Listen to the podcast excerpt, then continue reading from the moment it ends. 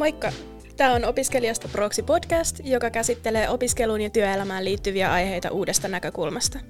Odotukset, mitä opiskelijaan monesti sellaisessa julkisessa yhteiskunnallisessa keskustelussa kohdistetaan, on aika epärealistisia ja sitten toisaalta vastakkaisia. Ja sitten ne on silti olemassa siinä samassa keskustelussa samaan aikaan, niin se on, se on aika kummallista. Eli varmaan olisi parempi edistää sit sellaista palkka-avoimuuden kulttuuria, että työpaikoilla puhuttaisiin enemmän näistä palkoista. Ehdottomasti että se on niin ainoa tapa, jolla me pystytään ratkaisemaan tietyt asiat. Ja niin kuin avoimuus siinä, että tuota, millä tavalla palkkoja korotetaan ja näin. Meidän podcastissa on vaihtuvia asiantuntijavieraita. Meillä on vieraina käynyt esimerkiksi puolueiden nuorisojärjestöjen puheenjohtajia, YTHS johtajaylilääkäri sekä vähemmistöryhmien kokemusasiantuntijoita. Kaikki tekevät terveytensä kannalta huonoja valintoja. Mikä on sitten kuitenkin se todellinen estävä tekijä, että minkä takia normaali aikuinen ihminen ei, ei pysty sitten pysymään näissä hyvissä valinnoissa, vaan tekee niitä huonoja valintoja? No tässä on ihan mainio aasinsilta siihen edelliseen kysymykseen. Se on se väsymys. Väsyneenä ei pysty tekemään hyviä päätöksiä.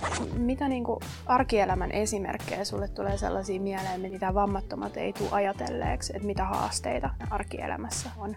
No hyvin, hyvin monenlaisia. Niin kuin, niin kuin sanoin, niin tämä, tämä maailma ja meidän vaikka infra on lähtökohtaisesti, lähtökohtaisesti rakennettu käveleville ihmisille, puhuville ihmisille, kuuleville ihmisille, niin se kokonainen ihmisyyden kirjo, joka meiltä jää näkemättä tavallisessa arkielämässä, niin kertoo paljon.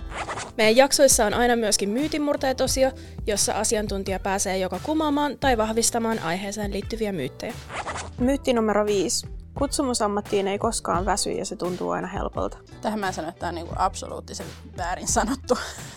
että jos ajatellaan nyt, että mitä me yleensä ajatellaan kutsumusammatteina, mulle itselleni tulee vaikka nyt päiväkodin työntekijät, niin mitä muuta sosiaalinen media meille niin kuin tällä hetkellä kertoo kuin se, että siellä on ihmiset aivan loppu. Myytti numero viisi. Nuoret ovat itse tulevaisuuden aikuisia ja siksi on tärkeää, että he pääsevät vaikuttamaan esimerkiksi ilmastoasioissa jo nyt ennen kuin on liian myöhäistä. Kyllä, juurikin näin. Tämän voi allekirjoittaa aivan samasta sanasta. Jos sulla on mielessä joku aihe, mitä sä haluaisit meidän käsittelevän, laita rohkeasti viestiä Instagramissa tai osoitteessa pro-opiskelijat.fi. Miksi sä sitten koet, että sukupuolineutraalien ammattinimikkeiden käyttö on tärkeää?